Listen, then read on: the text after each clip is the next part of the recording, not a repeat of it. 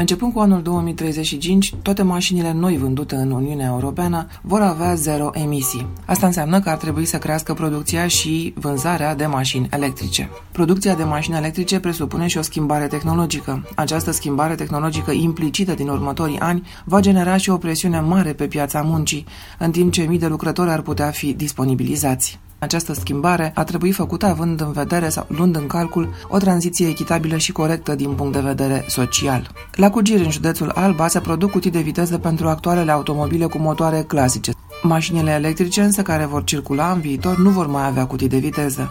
Tranziția către transportul electric va presupune atât reconversia profesională a angajaților, a muncitorilor de aici, dar și asigurarea infrastructurii aferente. Ce va însemna concret tranziția justă din acest punct de vedere în cazul orașului Cugir? Răspunsul am aflat de la Adrian Teban, primarul orașului Cugir, președintele Asociației Orașelor din România, dar și al Delegației Naționale a României în cadrul Comitetului European al Regiunilor și de la Raul Cazan, președintele Asociației 2 Celsius. Avem un, o propunere de raport pentru Comitetul European al Regiunilor spre transportul rutier cu emisii zero. Este o țintă destul de ambițioasă. Avem și un caz concret, să spunem așa. Iată orașul cu Gir. Domnule Adrian Tăban, aveți mai multe calități. Odată primarul acestui oraș, dar și președintele delegației României la Comitetul European al Regiunilor, președintele Asociației Orașelor. Prin urmare, aveți uh, perspective multiple. V-aș întreba, în primul rând, cât de complexă este problema aceasta? Adică o tranziție justă în domeniul producției de automobile într-o zonă, într-un oraș care găzduiește o companie care produce cutii de viteze pentru mașinile cu cutii de viteze. Dar dacă ținta sunt mașinile electrice, atunci avem o problemă.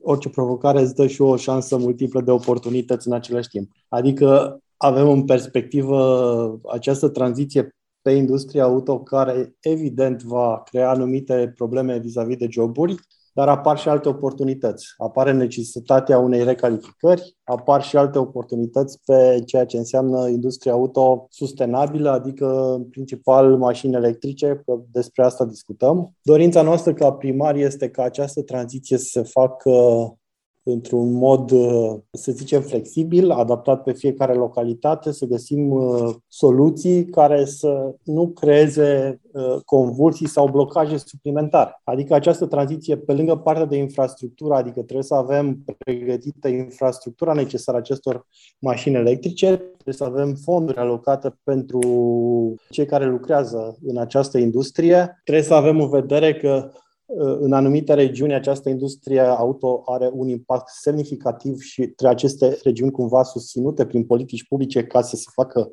tranziția spre aceste mașini electrice. Prin acest raport pe care îl avem, tocmai plecând de la țintele pe care Parlamentul European l-a stabilit ca până în 2050 să ajungem la emisii zero, până începând cu 2035 să începem să renunțăm la mașinile cu termice și să trecem pe mașini electrice. Plecând de la aceste ținte care sunt deja stabilite, trebuie să vedem cum facem această tranziție și aici este rolul nostru ca și aleși locali, mai ales cei care suntem în regiuni sau orașe unde există această industrie auto, cum facem ca această tranziție să se desfășoare cât mai just, adică cât mai echitabil pentru toată lumea, să nu avem pierderi de joburi, sigur că se vor pierde unele joburi și vor apărea alte joburi în același timp, dar trebuie să vedem că aceste lucruri se facă într-un mod cât mai flexibil, cu consultarea actorilor implicați în proces. Noi avem în vedere, prin raportul pe care îl facem, tocmai să atragem atenția pentru aceste lucruri. Aveți în acest moment uh, idee câte joburi s-ar putea pierde și cât ar costa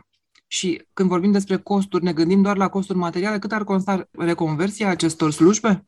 La nivel european, din datele pe care eu le am, sunt undeva la 16 milioane de lucrători care lucrează în acest domeniu. La nivelul orașului Cugir avem 3.000 uh, de locuri de muncă care sunt în domeniul industriei auto.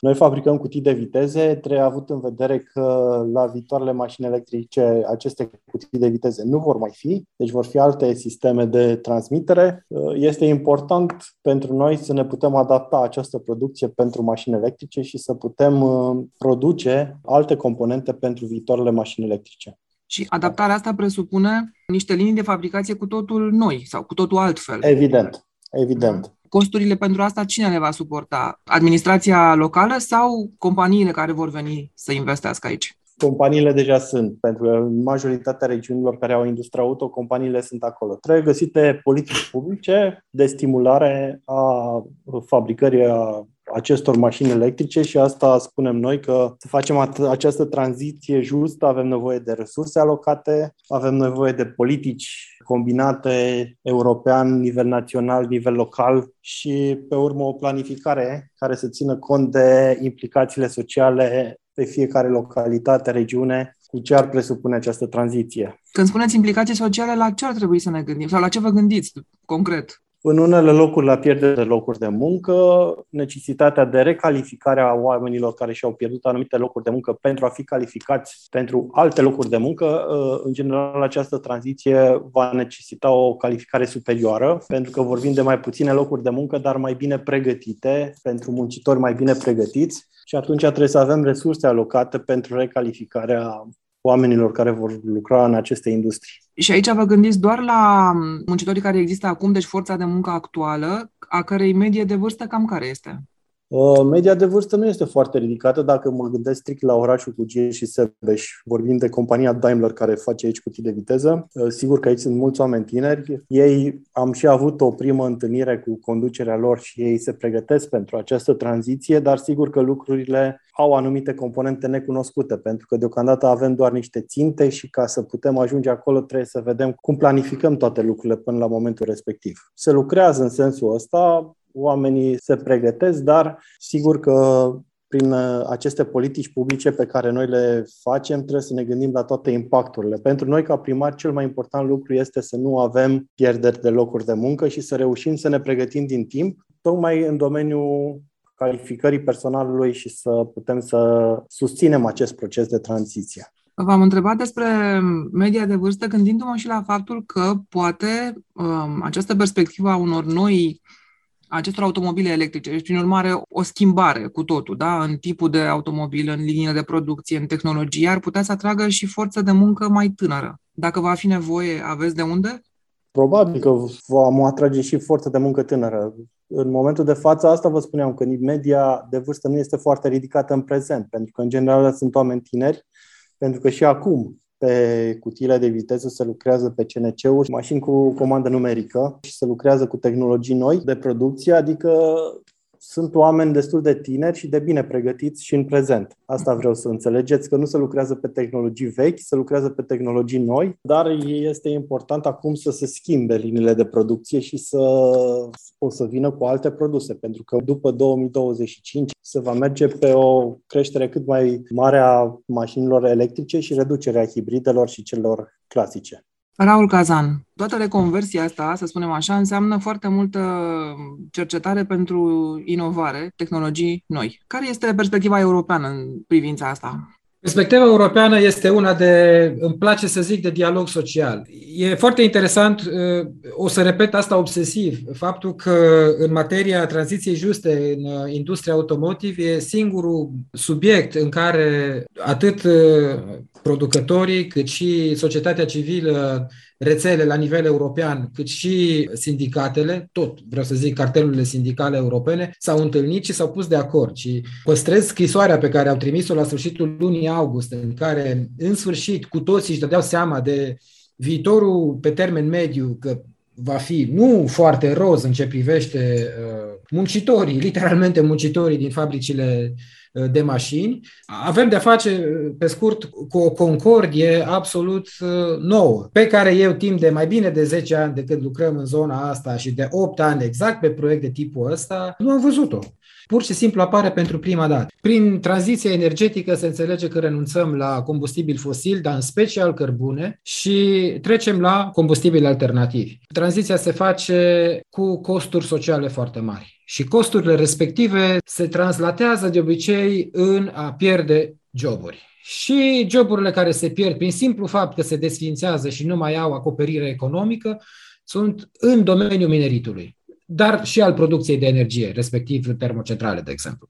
Și atunci, uh, întregul complex de politici publice al uh, Comisiei Europene propus, adică Pactul Verde European, cu spin-off-ul lui Fit for 55, s-a concentrat pe tipul ăsta de tranziție. Dar uh, ce au ignorat o vreme, zic eu, 7-8 ani, și spun asta pentru că 2 Celsius de 7-8 ani lucrează exact pe tema asta, este că tranziția respectivă ar putea avea și are în mod evident deja se simt uh, uh, semnele, impact mult mai mare în industria construcției de automobile și în industriile subsecvente. Organizații precum Transport and Environment sau Climate Action network pe de-o parte și după aceea să mai vorbim de industrial versus uh, uh AECA, uh, producătorii de automobile, mereu foloseau tampoane în momentul în care se întâlneau și tot timpul erau scrisori care se contraziceau una pe alta. Lucru absolut normal, e vorba, astea sunt tensiunile sociale absolut firești într-o societate democratică. Însă acum, e pentru prima dată când există o concordie, ceea ce e,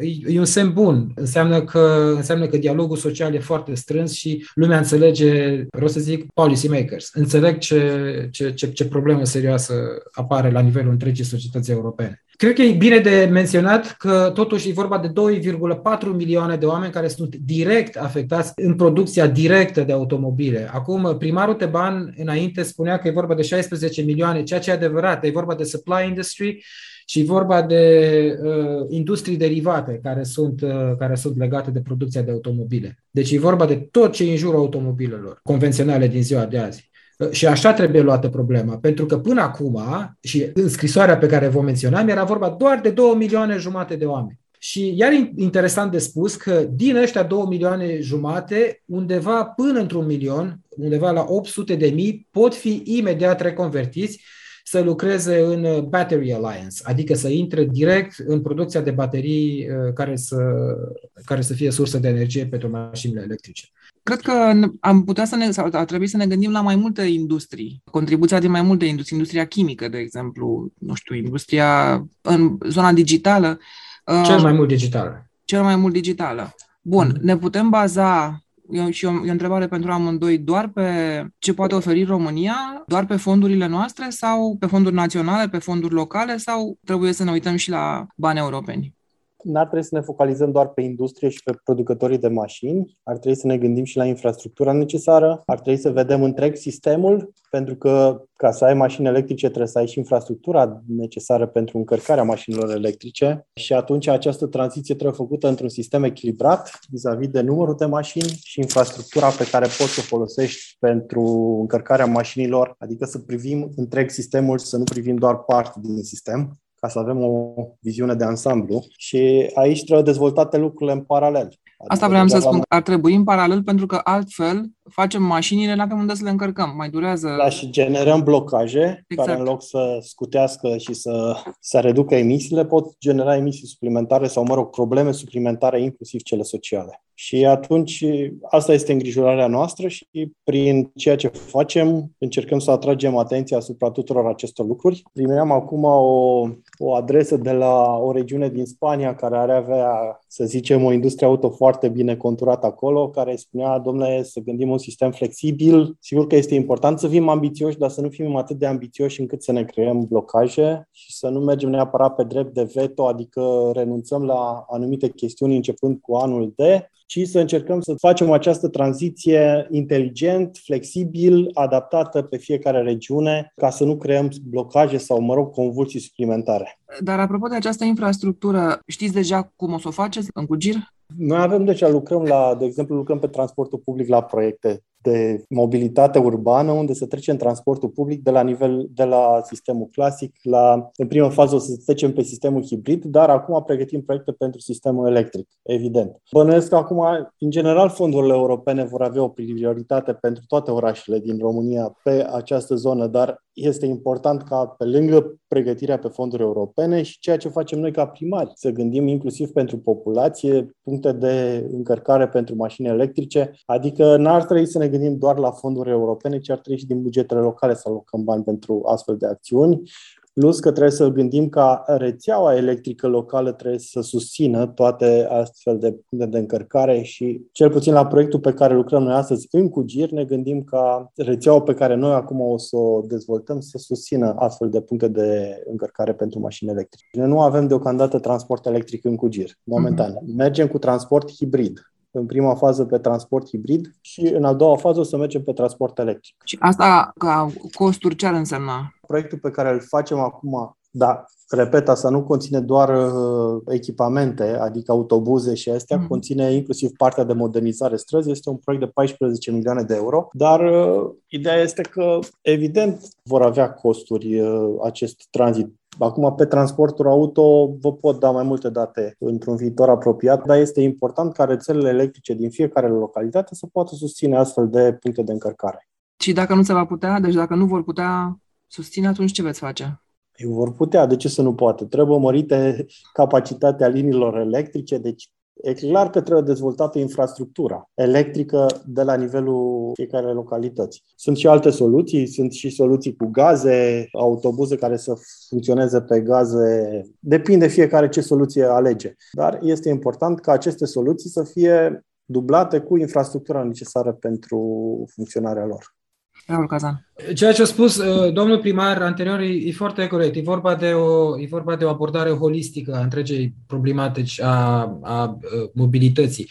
Acum, vreau să nu se înțeleagă greșit că muncitori de la Cugiri își pot pierde joburile și mă, măsura ar fi să electrificăm transportul tot din Cugiri. Nu. Uh, uh, e vorba până la urmă de investiții destul de mari pe culoarele, pe coridoarele de transport TNT principale și uh, astea se vor face cu bani europeni, evident, masiv, se fac și cu bani românești, pentru că Fondul Național de Mediu are fonduri pentru așa ceva chiar acum, mhm. se aplică pe ele fără nicio problemă, la nivel local vreau să zic, dar uh, e vorba de investițiile publice care se fac în, uh, pe diferite modele, modele și primul program mare european e Charger for EU, care deja începe să funcționeze. Și acum uh, programele astea sunt, cum să spun, sunt bicefale, în sensul că e o abordare foarte liberală, în sensul că există superchargers, precum sunt cele propuse de Tesla sau de companii private, uh,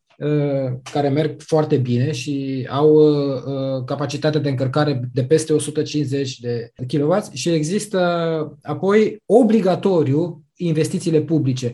Și alea trebuie să se întâmple pentru simplu motiv că operatorii privați atunci când lucrează, lucrează în ideea de profit și atunci ei vor aduce în zonele apropiate marilor orașe sau pe liniile TNT, atât principale cât și liniile secundare sau comprehensive, dar nu o să ajungă, știu eu, la Cugir, între Șibot și Cugir, unde e o distanță de, să zic, 11 km, motiv pentru care acolo trebuie investiții publice. Mm-hmm. Și aici apare modelul norvegian de investiție publică în care obligatoriu statul trebuie să se implice prin banii lui sau prin banii europeni, în cazul nostru în EU, UE, și să facă uh, puncte de încărcare.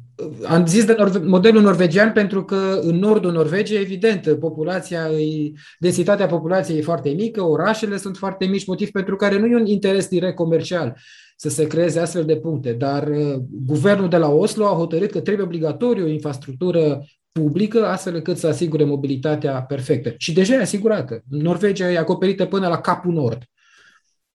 Același da. lucru trebuie să se întâmplă în Europa. Doar că Norvegia, exact cum spuneai, uh, ca, ca populație este incomparabilă cu, cu România. Ca număr de, de adică? locuitori. Adică? E, e, nu e adevărat, e foarte comparabil. Ca număr de locuitori. Da, are locuitori mai puțin, comparăm. Are locuitori. Norvegienii au mai puțin. puțin. Și distanțele sunt mai mari, densitatea e mai mică. Deci uh, sunt modele și modele, dar modelul norvegian mode, în momentul ăsta am ajuns să dăm modele, cred că în curând o să ajungem să vorbim despre modele norvegiene și pentru plajele tropicale. Pentru că tot ce fac, fac bine. Sunt modele de luat. Și se pare că acum, în materie publică, Europa se inspiră de la norvegieni, ceea ce e foarte bine. Chargers for EU, ce este și ce urmărește?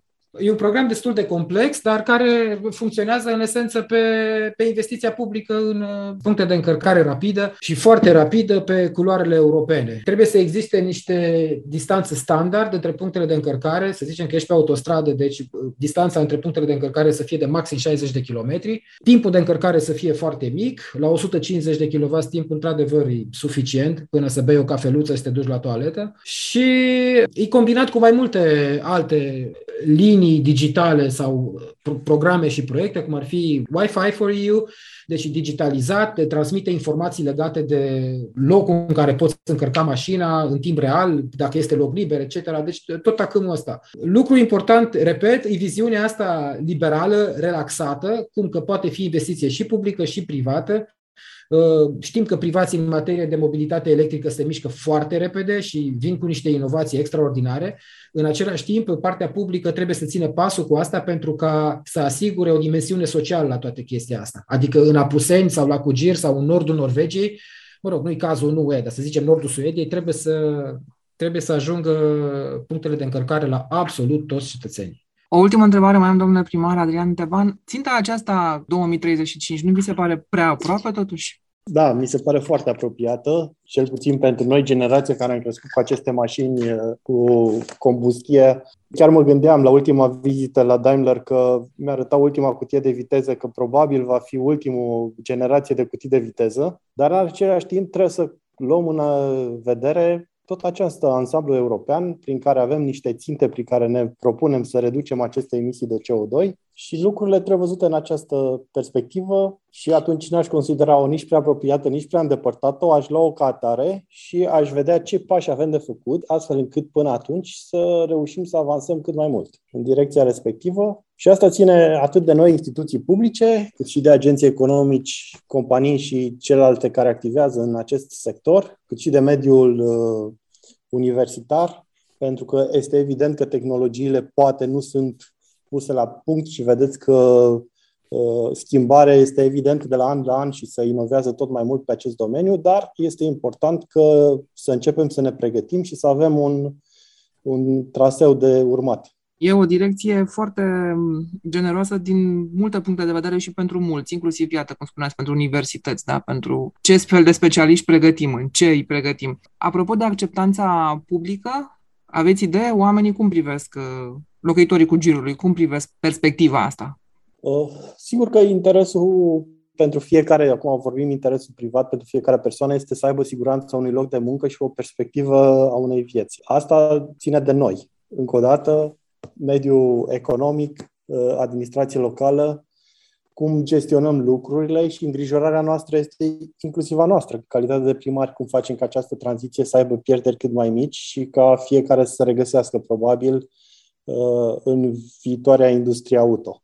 Este important ca noi să facem pași astfel încât nimeni să nu fie lăsat în urmă. Mulțumesc foarte mult, uh, domnule Adrian Teban. Raul Cazan, ultimul cuvânt, așadar, Sper să-mi permite să răspund și eu la întrebarea dacă 2035 nu e prea devreme. Răspunsul meu e nu. 2035 e prea târziu. Pentru că dacă pun asta din nou în contextul în care eu am lucrat pe treaba asta timp de 8 ani de zile, bun, acum e vorba de probleme sociale și de oamenii care lucrează în interiorul companiilor respective, dar interesele companiilor respective nu sunt întotdeauna cele mai uh, nobile. Am avut o emisiune chiar cu dumneavoastră în urmă cu vreo câțiva ani când era vorba de Dieselgate. Da. Și, deci, companiile respective au trecut pe acolo și chiar companiile astea germane. În același timp, viteza cu care corolarul întunecat, cum l-am numit, al, al motorului cu combustie internă este poluarea aerului în zonele urbane și uh, multe orașe din Europa, orașe mari, ce drept, dar deja se ajunge și în orașele mici, au de-a face cu niște uh, niveluri de poluare a aerului, în ce privește noxele, oxizii de sulf sau uh, particulele în suspensie, așa la nivel chinezesc. Deci, uh, nu, situația e foarte, foarte presantă și deci presiunea nu vine doar din chestia asta. Și vai de mine trebuie să ne schimbăm niște modele de deplasare sau de mobilitate. Nu e adevărat. Alea trebuie schimbate și din motive de sănătate publică. Vreau să spun ceva în numele domnului primar, e faptul că exact în secundele astea în care noi vorbim, se lucrează la raportul respectiv. Și nu spun se lucrează în termen românesc reflexiv. Chiar oameni, un furnicar întreg de de birocrați împreună cu mine și cu, și cu alți parteneri de discuție, adică stakeholderi în aceeași problemă, stau la masă, scriu hârtii și în moment ce noi vorbeam acum, ne-a mai venit o scrisoare, deci pe lângă cea de la niște parteneri din Spania, a venit o altă scrisoare de la alți parteneri, și anume Asociația Europeană a Consumatorilor, unde își exprimă ideile în legătură cu tranziția justă. Raul Cazan, președintele Asociației 2 Celsius.